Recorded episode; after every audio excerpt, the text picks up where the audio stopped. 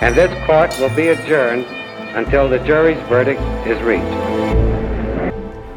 Kevin Vickers is known the world over as Canada's Sergeant at Arms, who on October 22, 2014, along with other officers, was responsible for bringing to an end a shooting spree on Parliament Hill. The position of Sergeant at Arms is steeped in history, and while notionally the holder of the office is responsible for maintaining the grounds and security of the parliamentary precinct, in the modern era the role is, or at least was, thought of as more ceremonial and administrative in nature. Kevin changed all of that. But before the notoriety, the accolades, the Star of Courage, the honorary degrees, and the appointment as Canada's ambassador to Ireland, Kevin Vickers was a police officer. I reached Kevin at his home in rural New Brunswick last week, and we had a wide ranging conversation covering his time at Depot right up until his time in Parliament Hill. In this episode, we cover Kevin's career as a police officer, and next week, we'll explore his time providing security to parliamentarians. It's a foggy March morning here in Vancouver. This is episode 5, part 1, with Sergeant at Arms Kevin Vickers. I'm Dan Coles, and this is Under Reserve.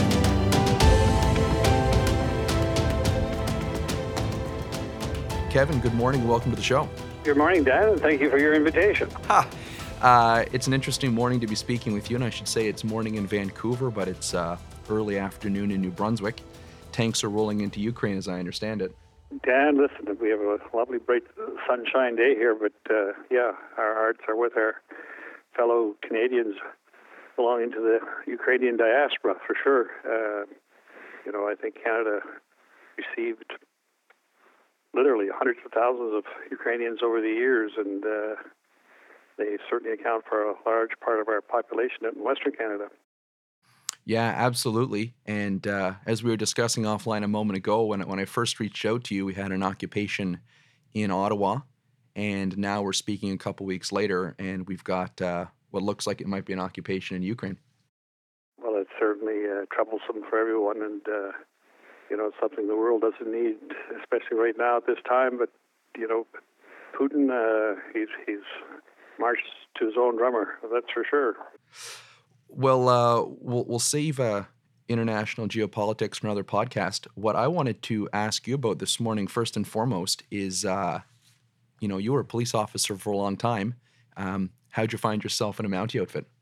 Or let me or let me rephrase that. Why'd you decide to put on a Mountie outfit?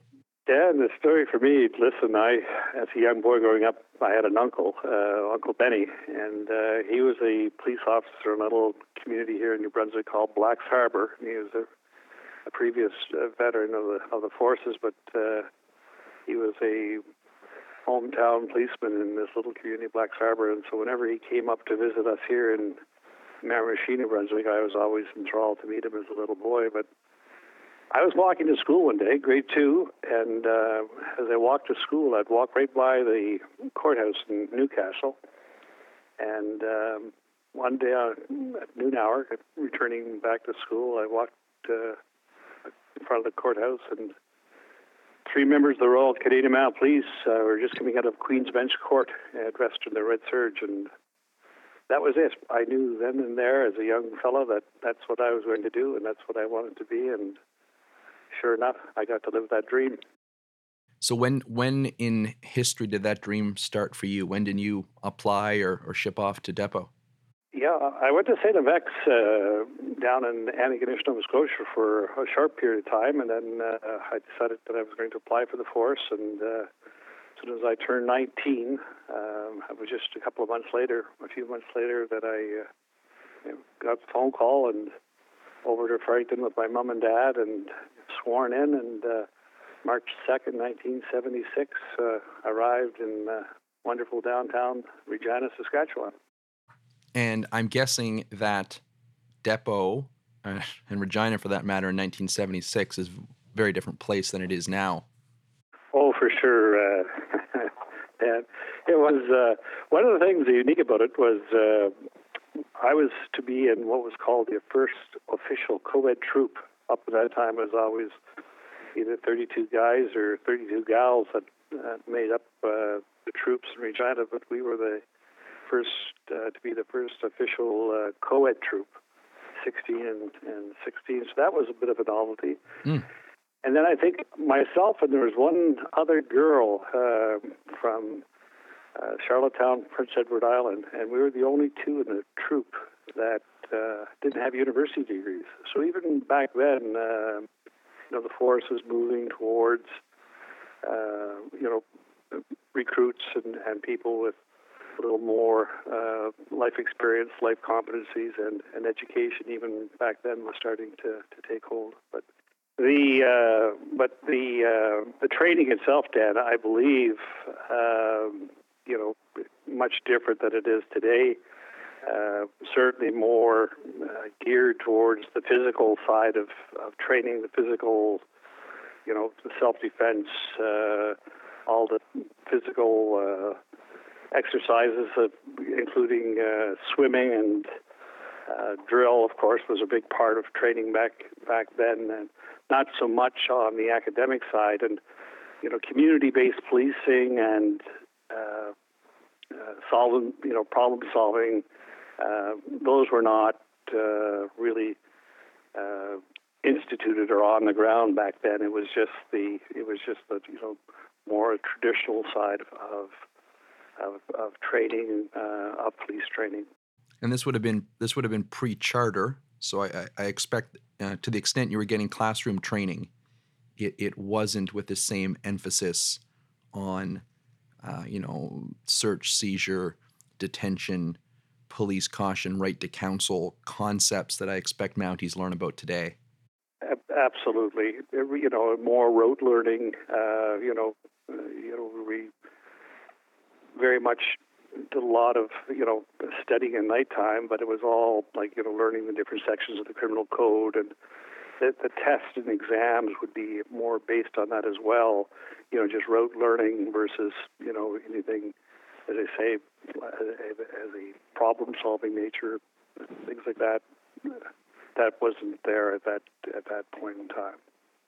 In this era, was it understood that you would be sent to far flung parts of the country against your will? Or did someone like yourself, who I know spent some time up north, you stick up your hand and say, you know, I'd like to go there? Well, you know, a lot of, uh, at that time, there's a great many uh, RCMP people being hired. It was uh, that year the Olympics were in Montreal in, in 1976. So a lot of uh, the recruits that were hired that time found themselves uh, doing security in, in, in Montreal. But no, it was like, uh, you know, I think very much as it is today, when you sign on, uh, you can expect to be transferred uh, anywhere in, in Canada. Um, I was very, very interested, of course, in returning to the Maritimes, but uh, I ended up in Peterborough, Ontario. And again, when I, even by the time I had graduated from Regina, I was still only 19 years of age. So I off off to uh, went off to Peterborough, a drug section in Peterborough, Ontario. So, you know, my understanding of, of policing in, in Ontario is that the RCMP have a pretty small footprint. Um, what what was the RCMP doing in, in municipalities in Ontario in the in the late seventies, early eighties? Yeah, you know, there's a great focus back at that time. Uh, you know, it was the beginning of time where the threat of organized crime was really starting to, to take hold in Canada. So there's a great great amount of interest in even our drug sections at the time. You know, my time I spent in Peterborough was mainly focused on uh, organized crime groups such as the Hells Angels. They had a chapter in a little place called Port Hope, Ontario, just just south of Peterborough, and so a lot of the, the concentration efforts. And then around the Hamilton area, southern Ontario as well, uh, traditionally there's been uh, a lot of organized crime, uh, a lot of uh, Italian di- diaspora there as well, uh, including uh, you know large families that were connected to the mafia, both in Montreal and in New York. And I did spend six months in in, in one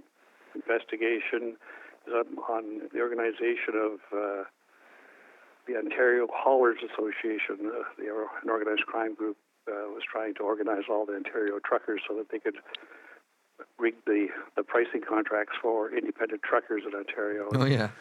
About six months there in, in a small little town called Waterdown, just outside of Hamilton. But that's what the focus of, of, of that would be. And then to, to a larger extent, as I say, we had the National Criminal Intelligence Section, NCIS was uh, another big unit at the time, but mainly focused on organized crime groups, white collar crime, those types of uh, uh, you know uh, offenses that we were looking at.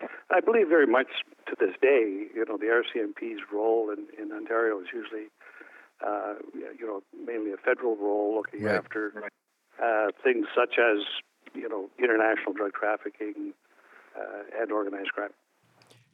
And you, as, as a as a pretty green police officer, got to step into these, you know, from where I sit, pretty interesting units.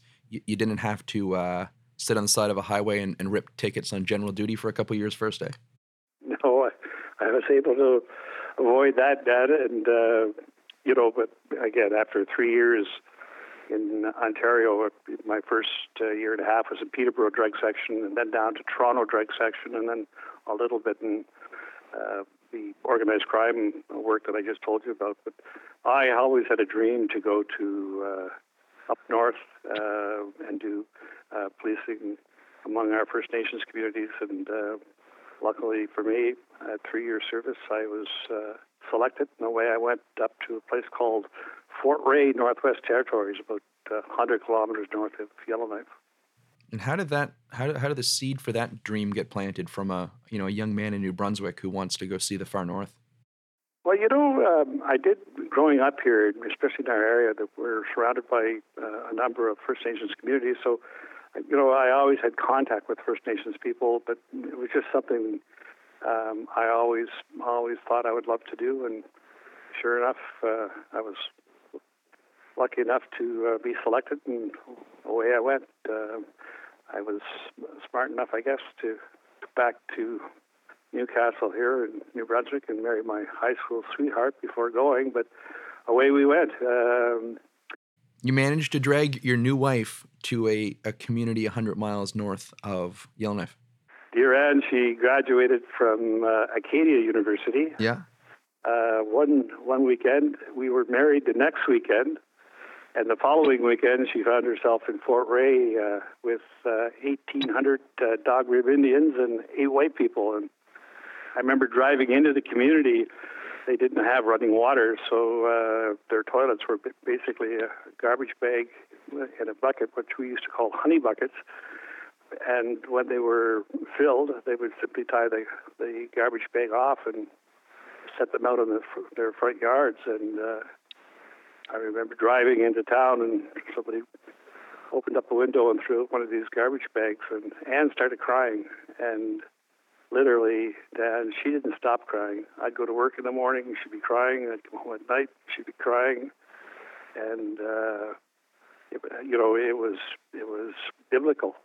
Yeah. wow. I I uh, couldn't you couldn't I couldn't believe uh, our our female counterparts could, uh, could could cry so much. But anyway, she got a teaching job in September of that year, and uh, like I did, she fell in love uh, with with Fort Rae and the Dog Rib people, and we ended up staying there. It's usually for a married uh, for a single uh, person was a one year posting, and uh, for married people it was a two year posting. And Anne and I spent almost four years there. There was a number of RCMP officers when I was there that literally quit the RCMP. It was it was a very rough uh, community. They had very little contact with white society up until just before the outbreak of the Second World War, uh, when highways were actually pushed into uh, in, into Yellowknife. So their physiology was was such that you know they had never had much experience with alcohol, uh, nor with white society. So it was a you know a big social turmoil for that community, and uh, it, it was a very violent community. We you know there's a lot of violent crime there as a result of the alcohol and and uh, the quick transgression. You know jump from you know a, a, a really nomadic society to a society that was uh, placed on a uh, you know a, a, set location. So that was a really uh, experience. But during my time there, I think there was three RCMP officers that quit the RCMP. they had enough. That was it. And so each year they would come out. Would you mind staying one more year? Would you mind staying one more year? So that's how we ended up staying.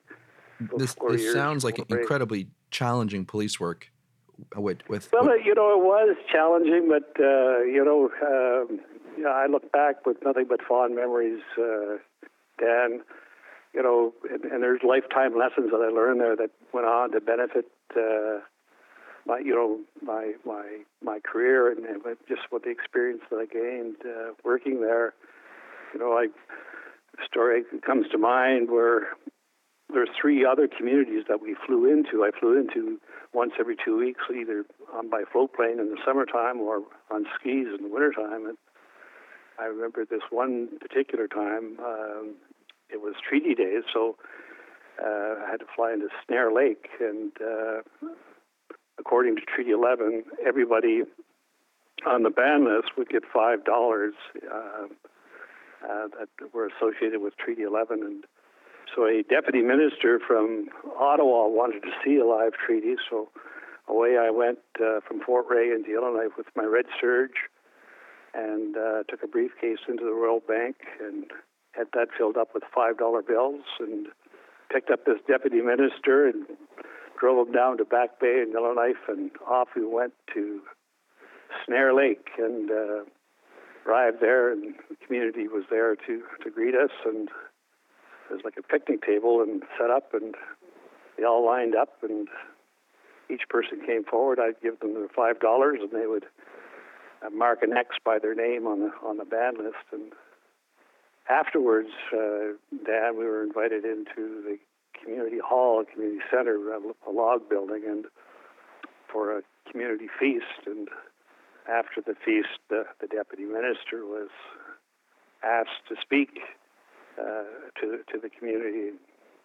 He told them how lucky they were to now be Canadians and to have all the wonderful things that Canada has to offer them. You know, education and health care and all the great things that that uh, being Canadian uh, brings uh, to their to their to their lives now. And back of the room, Dan, there was a, an elderly lady. Her name was Monique Arrowmaker, and Monique was 91, and it was a July day, and it was very warm up there, but she, still she was wearing like a ski jacket, and she had a very long uh, skirt on that went right down to the floor to her moccasins, which she had uh, covered in rubbers, and she had a kerchief over her head and a, and a cane, and she banged the cane like three times, bang, bang, bang, and the room fell silent, and she slowly moved up to the front of the room, and she reached down into her bra and she pulled out a medallion, and she said, uh, "Sir, thank you very much for your five dollars, but this medallion my father gave me, and as it turned out, when Treaty 11 was signed, each of the signatures were giving a medallion. So she's, she's, she told him this wonderful voice, my father gave me this medallion. My father told me that that treaty was a treaty of peace and friendship. That as long as the sun rises and the rivers flow, this land is our land. And again, thank you very much for your five dollars. You're welcome to our come to our community. You're welcome for our food here today.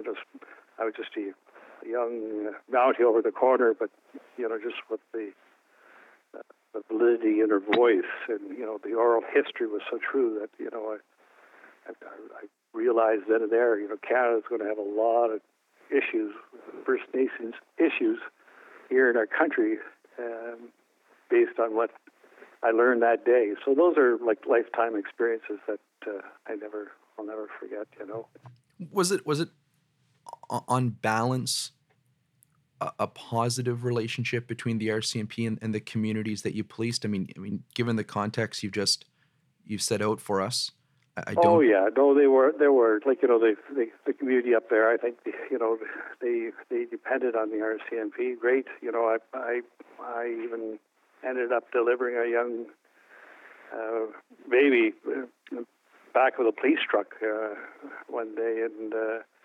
Rose Chocolate. Her her surname was Chocolate, Rose Chocolate, and uh, anyways, I should say the police truck, but we just got her to the to the Edzo Community Hospital. It's like a little hamlet uh, hospital, and uh, you know she uh, or the kids. So I have a namesake up there uh, somewhere, Dan, uh, Kevin Chocolate.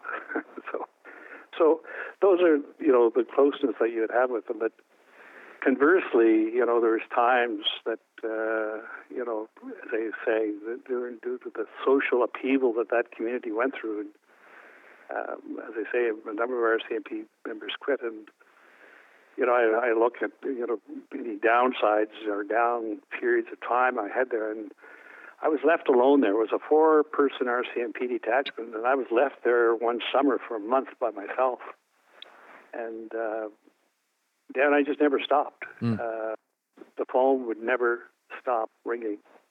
Uh, like a you know a load of alcohol would get into the community, and I would just go and I'd be doing sexual assaults, uh, breaking up fights, uh, people like violent situations where I'd be taking guns off of people, taking knives off of people, and uh, as I say, I never would get any rest, and uh, I remember uh, times, you know, you just get to bed and just get to sleep, and the phone would ring again.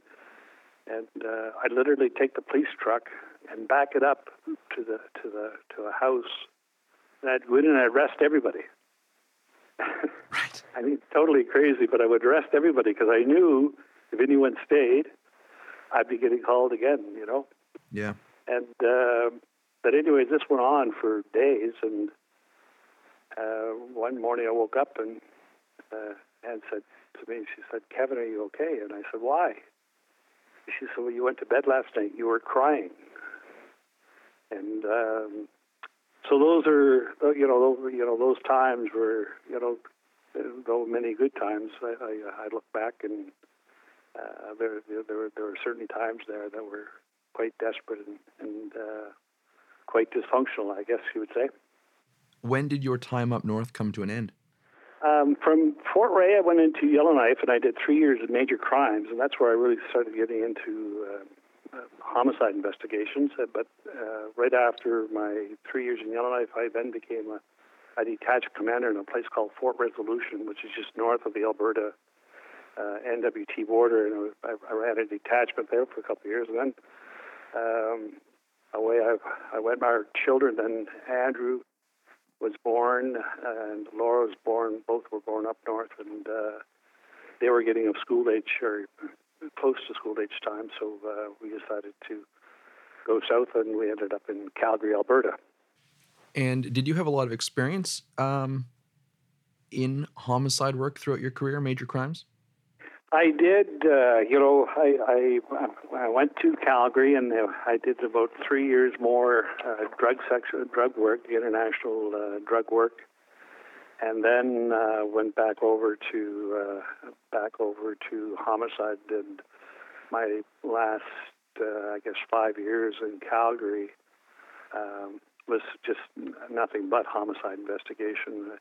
You know, you'd be called to different uh, parts of southern Alberta uh, wherever uh, homicide had occurred, and you'd you know you'd stay there until uh, the case was resolved. Um, so no, I and then up north as well. Those three years and three years in uh, Yellowknife, I think it's something like 33 different cases I was involved in up there as well. And there, I'd be flying all over the Northwest Territories, flying into different uh, communities where homicides had occurred. Yeah. So, what was your role on on on most of these investigations? Were, were you the? Were well, you... usually uh, when we would arrive, we would help the forensic, uh, the forensic uh, ident member, we call them identification uh, services members, do the crime scene, and then uh, you know we would uh, normally be called upon to do the interrogation of you know the interview of witnesses and the interrogation of the uh, of the suspect. Yeah.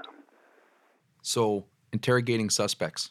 What can you tell us about that? What, what were the uh, the tricks of the trade of Kevin Vickers in the '80s? You know, you look back in life and you you know, there's things you, you know, you, you look at that you know perhaps you were born to do or should this is this is where you should be in life and I you know was passionate about doing homicide uh, investigations and, and doing you know interviewing uh, interrogating uh, suspects of of sudden death but um, you know I, I I give so much credit to my dad you know as a young boy he, he taught us the importance of values you know integrity and one of the things he always chirped into us as a family is always respect the dignity of people.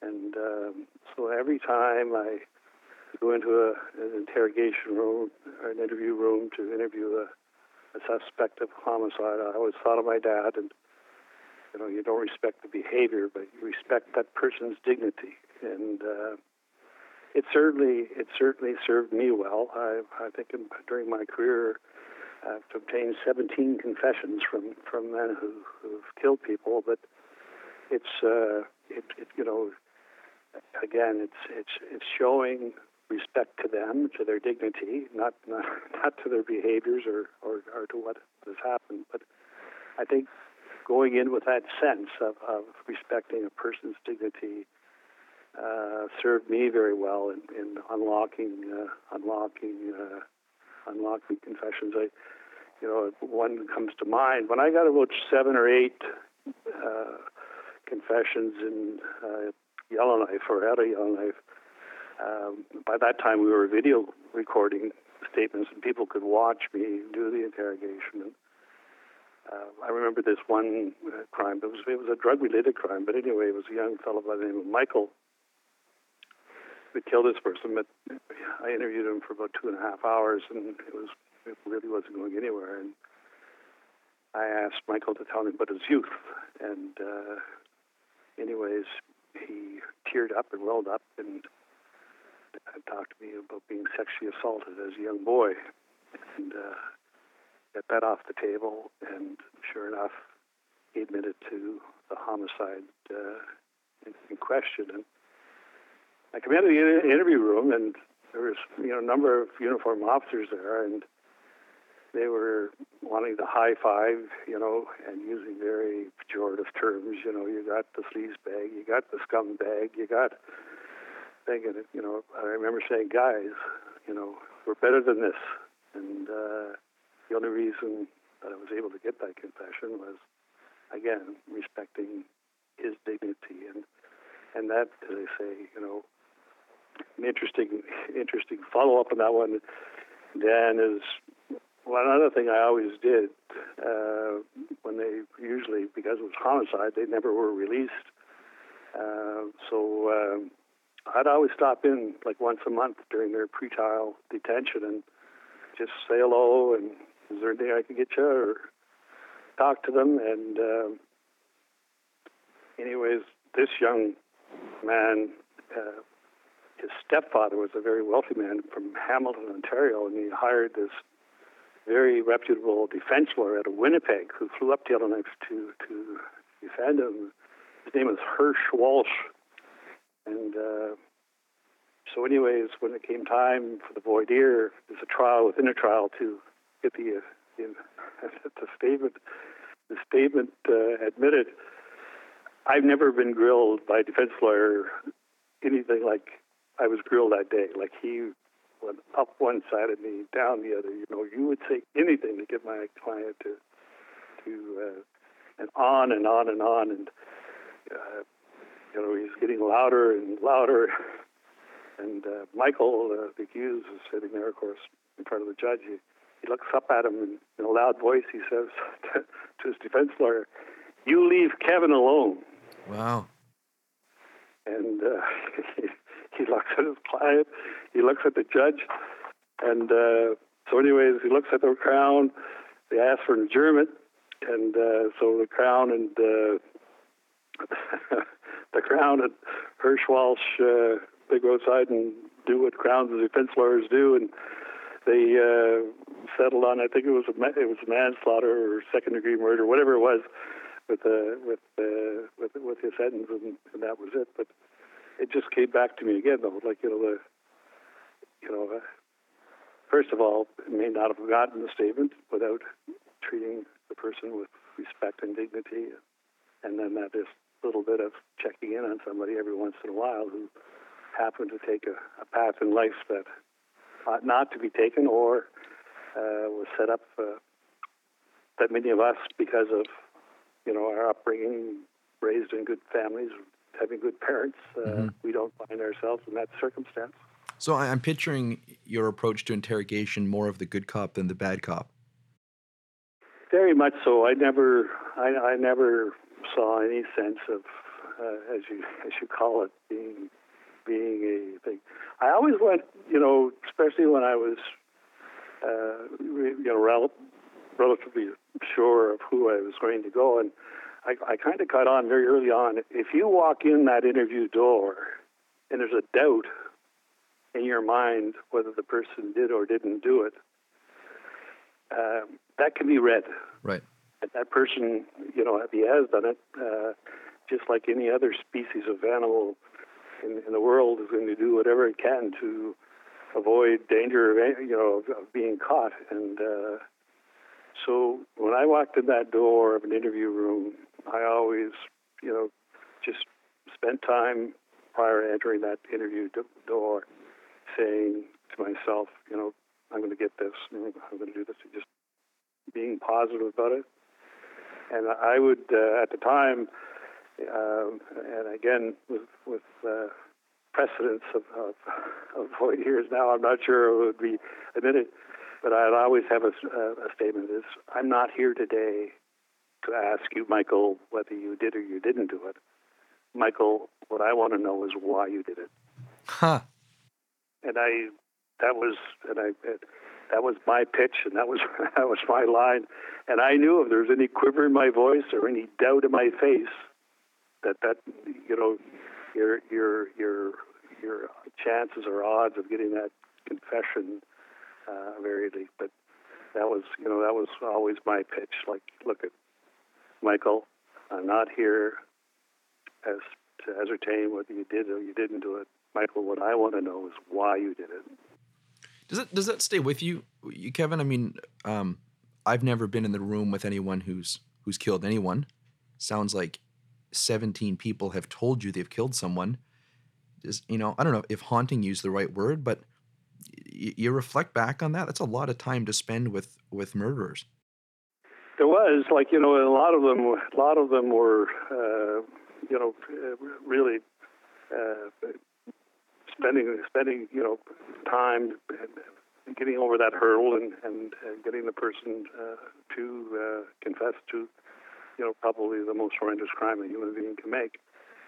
Others, uh, you know, uh, I, I don't want to leave anybody with the impression I'm some great master uh, interrogator. You know, I, I certainly had my my degree of success, but you know, you run into some people that, uh, and, uh, and more than a number of them as well, are very simplistic. Uh, you know, that would give you offhanded comments as to why they did it, and right. like right off, right off the bat. So, did you ever lose any confessions on a on a voluntariness voir dire? No, I. There is one, and you you, you mentioned uh, the charter, but it I, the, the, again the guy was convicted uh, not of. Uh, it was. I, I, I believe it was assault bodily harm is what we what agreed to. But anyways, it was an Aboriginal guy that had stabbed his wife. Um, she was medevaced from Yellowknife to Edmonton, and when I arrived on the scene, he was in custody, had been arrested, and the charter had just came in. Uh, the charter the charter just came in, so this would be 1982. And uh, the first thing he said to me is, "I want to, I want to talk to my lawyer. I want to call my lawyer." And I think he did. We gave him an opportunity to call his lawyer, and I believe, uh, again, this is coming to me. I think his lawyer was in court in Illinois. It wasn't available to take his phone call. So I came back into the room, and he said my lawyer wasn't available. So I said to him, uh, his wife was in critical condition in Edmonton. She could die. If he wanted to write a letter to her to say whatever he wanted to say to her, I'd make sure that she got that letter, uh, hopefully before she dies or passes. And of course, he writes out a complete confession, plus where he hid the knife behind a washer in the house. so, way we went. By this time, I, uh, the, the, the crime scene, I think we got a search warrant. We went back and got uh, and retrieved the knife.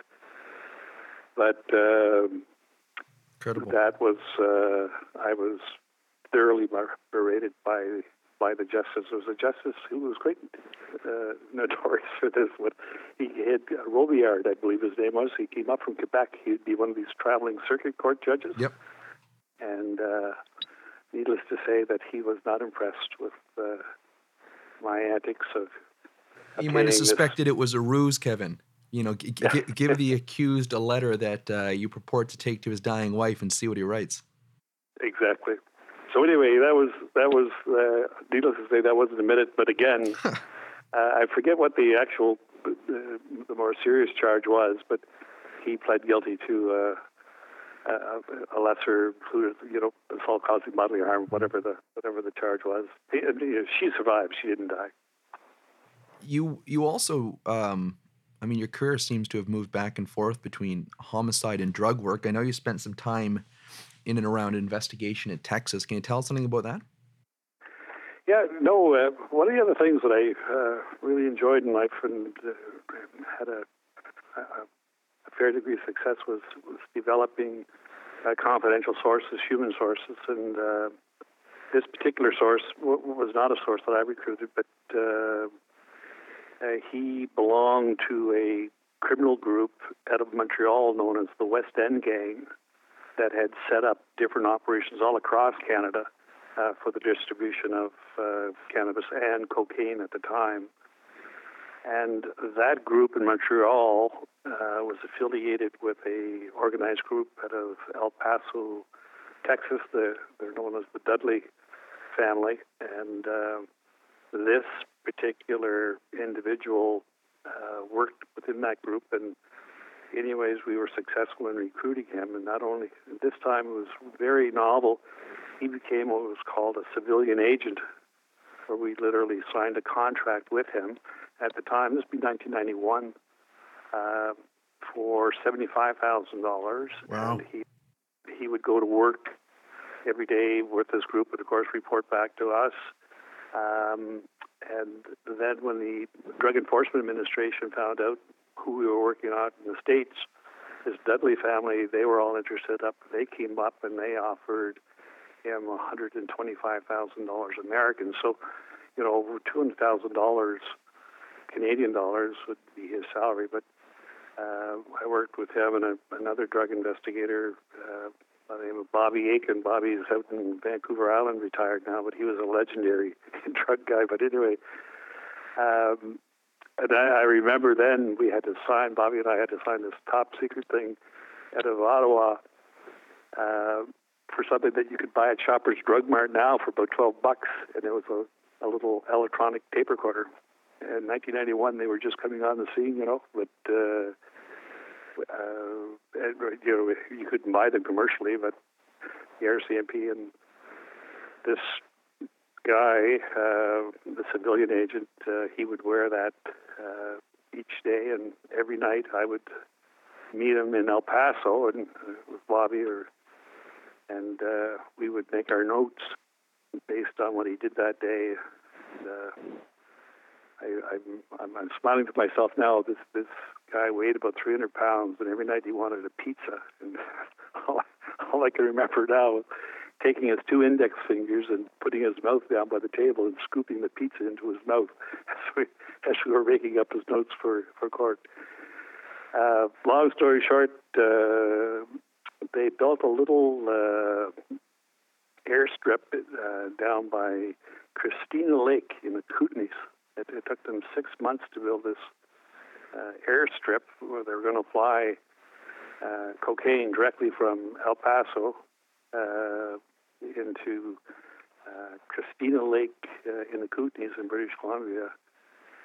And uh, it took them six months to build it, this airstrip. And then just at that time, there's a provincial park there, and a little girl got lost, and uh, the search and rescue people were up uh, look, looking for this young lost girl, and came across this. Uh, hey, this we can use this as an airstrip.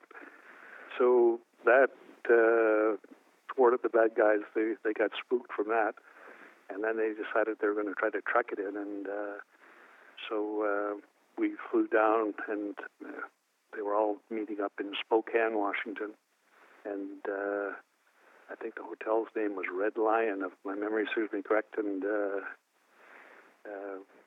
they showed up there, and that's where the arrest took. But we, they had bank accounts, Swiss bank accounts. Uh, we seized nine airplane in El Paso, Texas, um, tons of money, and uh, a lot of these uh, guys here in Canada have got 15, 20 year sentences, and in the states they had those. I believe it's called those RICO statutes, you know, where they got like two and three lifetime sentences. So it was an interesting time for sure. And are there are, are wires and intercepts and what we think of as, as part six stuff at play in the oh, early nineties? Yeah, no, we, yeah, we had we had part six, and that would be, be another big part of uh, what I had uh, been involved in that investigation. We'd be doing up these affidavits to to obtain a obtain uh, a, the part six uh, authorizations. We used to laugh. The the organized group out of Montreal had very strong French accents, and uh, of course the the lads in El Paso spoke with very heavy Texan accents. So, and on the phone, of course, they would be trying to speak in somewhat code as to what they were doing, but they couldn't understand one another. Right. yeah. so it used to be great, great laughter for us, but also frustration because they would uh, they would uh, you you it would delay things at, at times, but uh, the part six was up and running, and uh, so their their phone calls would be surreptitiously recorded. But again, with the French accents and the Texan accents, they had a hard time understanding one another. How how was your French in the nineties? Well, you know, it would have been uh, after after my drug uh, years there in Calgary. I went into homicide, and I just realized my wife and I always wanted to get back east, um, but I knew that that wasn't going to happen unless I became bilingual. And I always, uh, by that time, was looking forward to having a more advanced career in the RCMP.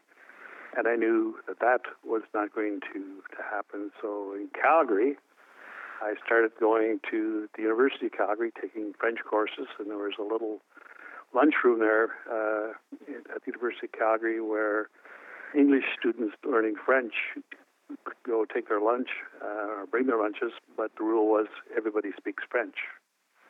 So I did that religiously whenever I worked, afforded me the opportunity. The, the University of Calgary was only about 15 minutes away from the RCMP headquarters in Calgary, so I always took my my lunch there and then took French lessons. And then I joined the French Drama Theater, a little every Saturday night in okay. downtown Calgary. They had a French uh, theater society, and uh, they had this game uh, in theater called improvisation, improvisation, and uh, it would be two teams playing one another against one another. Uh, and they'd have a referee who would come up with a theme, and then you'd have to go out and act out whatever the theme was. And in Calgary in the day, there would be about 600 um, people from Quebec who lived in Calgary uh, who would attend that theater. So it, it was quite professional. And uh, when you're up there in front of somebody, you don't have a chance to think. Either you speak French or. so that's how I. That's how I really, really got going. And then uh, about a year after that, I was lucky enough to be selected for French language training uh, in Edmonton and then I went down a total for four months in Montreal, and uh, and uh, finished off. And I did very well in French language training. Uh, we have what's called different levels, but there's also, if you do well enough, you get exempted from from further testing. And I I was it managed to get over those hurdles or I, I, I had exemptions in comprehension and writing and, and oral speaking French, so uh, I did very well. And then following that, I was promoted and got my commission as an inspector in uh, in Ottawa, and then finally, just uh, a year or so later, was first time in 25 years, uh, finally got Anne back home to uh, her mom and dad here in New Brunswick. Oh yeah. Your uh, your time working up CIs or, or dealing with agents. Did you ever do undercover work yourself? We did a lot of well, yeah, the the course that I was on, or I would have taken it was right right there in Vancouver.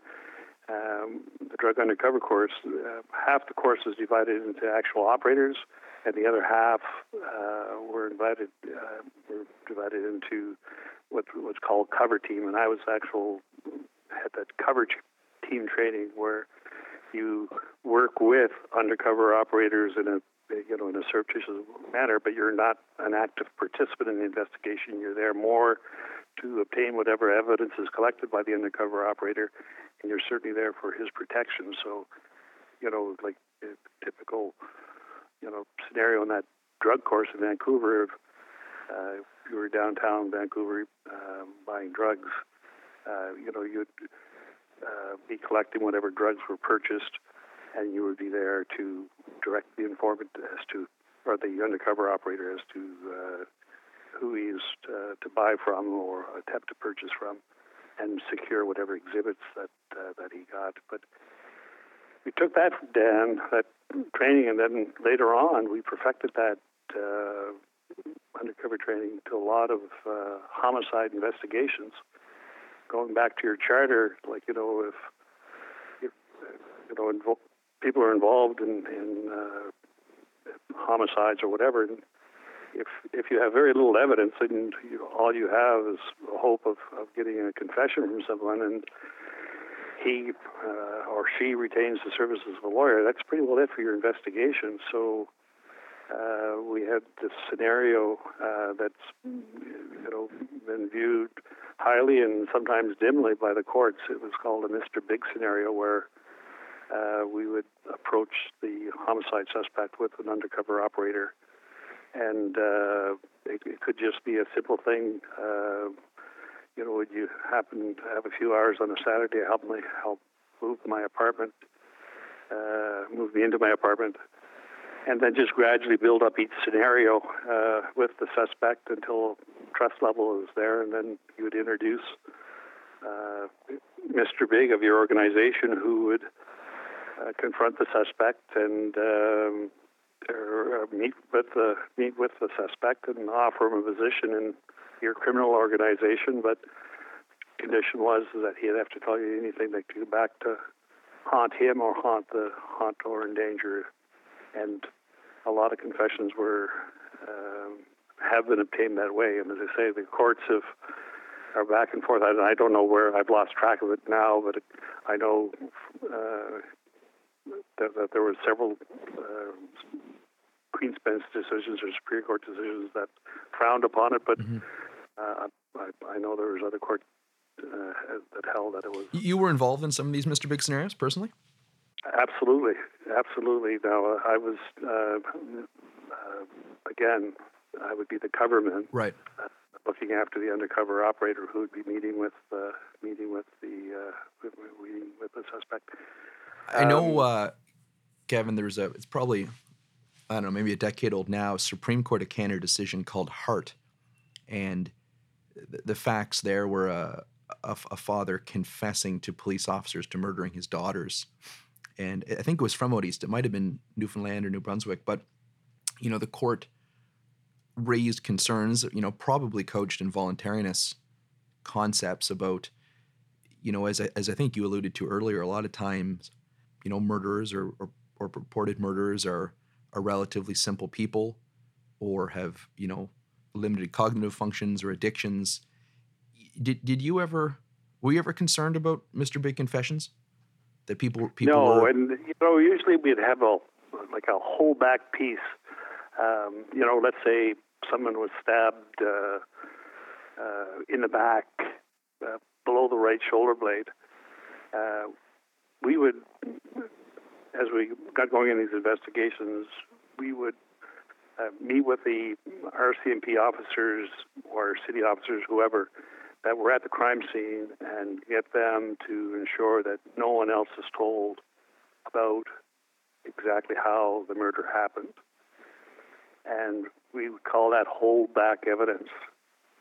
So, in the Mr. Big scenario, uh, you know, the question would be, well, how do you know I'm not? You're not just bullshitting me. Right. Well, no, no, sir. I stabbed the guy, and I stabbed him in the back, right below the. Nobody knows that other than the two RCMP officers or city police officers, whoever went to that crime scene, and and uh, you know whatever identification services or major crimes. So only very few people would know. So, and in my view, that's the whole purpose of the voir dire was is, is, is not you know threats, promises, inducements. It's the thing. The issue at play is the truthfulness of the statement, and so I was I always thought, and again, maybe maybe these cases had. In fact, Dan, I, I do recall the case you're referring to, the Hart decision, but um, I always thought it was a it was fair game. When did uh, when did you get out? When did you retire? From from the Then I- RCMP, that is. Yeah, the RCMP, I uh, went on, as I mentioned to you, as, excuse me, I, went on uh, as an inspector. I came home here to New Brunswick, uh, and I was only here for a short while, and I uh, was promoted to the rank of chief superintendent back in Ottawa in charge of contract policing. I was the officer in charge of contract policing, looking after contract policing, you know, the contracts uh, for the provinces and 600 and some odd municipalities across Canada that had contracts uh, for RCMP services, plus looking after uh, all the operational policies of the RCMP. Uh, a number of number of uh, large staff that look after all that stuff. And then uh, one morning, I received a phone call asking me just out of nowhere from a company saying, "Would you be interested in becoming the director of security at the House of Commons?" And uh, I had a little over 29 years service, Dan, and uh, I enjoyed every day I went to work in the RCMP. I, I just loved my work, and I said, Kevin, you know, people hang on for that one last promotion or whatever, and uh, reality it was also like it would, it would be a promotion for me. It would be pay at a higher level, and I'd also get my RCMP pension. So, uh, you know, I said, Kevin, why don't you leave on a high note? And uh, I said, sure. I walked down and I had my interview, and uh, it came to be. I, uh, I uh, What year is this? that would have been 2005. Yeah, that I that I left it. I, you know, I was not torn at all. Uh, not you know a, a decision I never re- regretted. I I have nothing but uh, great respect and love for the the force, the the Royal Canadian Police. But I had a great time and enjoyed it all. And, and uh, I, I, you know, I'm, I'm happy that I made the decision that I did. I'm going to ask you more about the Commons security in a minute, but you know, hearing you talk about you know a 29 year career that, that took you to Peterborough and Calgary and Vancouver and Northwest Territories and doing a lot of important and interesting stuff. Did you get lucky? I mean, you know, some people say you got to be good to be lucky. Are, are young men and women? You know, you know, I, I just think the biggest thing, you know, is to be mobile and and willing. So many people get, you know, they they you know they'll they'll, they'll find themselves in a Kelowna and they you know their their spouse has a great job and a great salary and they're very happy and contented to spend their service in Kelowna. And um, I, you know, I, I don't I don't uh, re, uh, frown on that at all. If that's you know what people would like to do, but I was always up, uh, you know, to see what's over the next valley, next hill, and uh, you know, I, I, from day one, I I always kept myself mobile, and becoming bilingual was another another I think important step to becoming for advancement and as well as uh, uh, opportunities, making opportunities for yourself. So uh, you know, any young RCMP officer today, that you know, I encourage you, you know, uh, to be mobile and uh, get that university degree if you don't have it, and uh, if you have the opportunity to learn a second language, regardless of what language it is, uh, I'd certainly encourage people to, to do that as well. For most people working in law enforcement, what Kevin saw and accomplished over three decades with the RCMP would be considered a very exciting and rewarding career, perhaps more than enough. It's extraordinary that for Kevin, his retirement with the RCMP wasn't the end of his life in public service, but rather just the end of the beginning. Be sure to tune in next week for part two, where Kevin and I explore the next chapter of his career, heading up the Parliamentary Security Service before picking up the mace and acting as Canada's Sergeant at Arms. Until then, we're under reserve.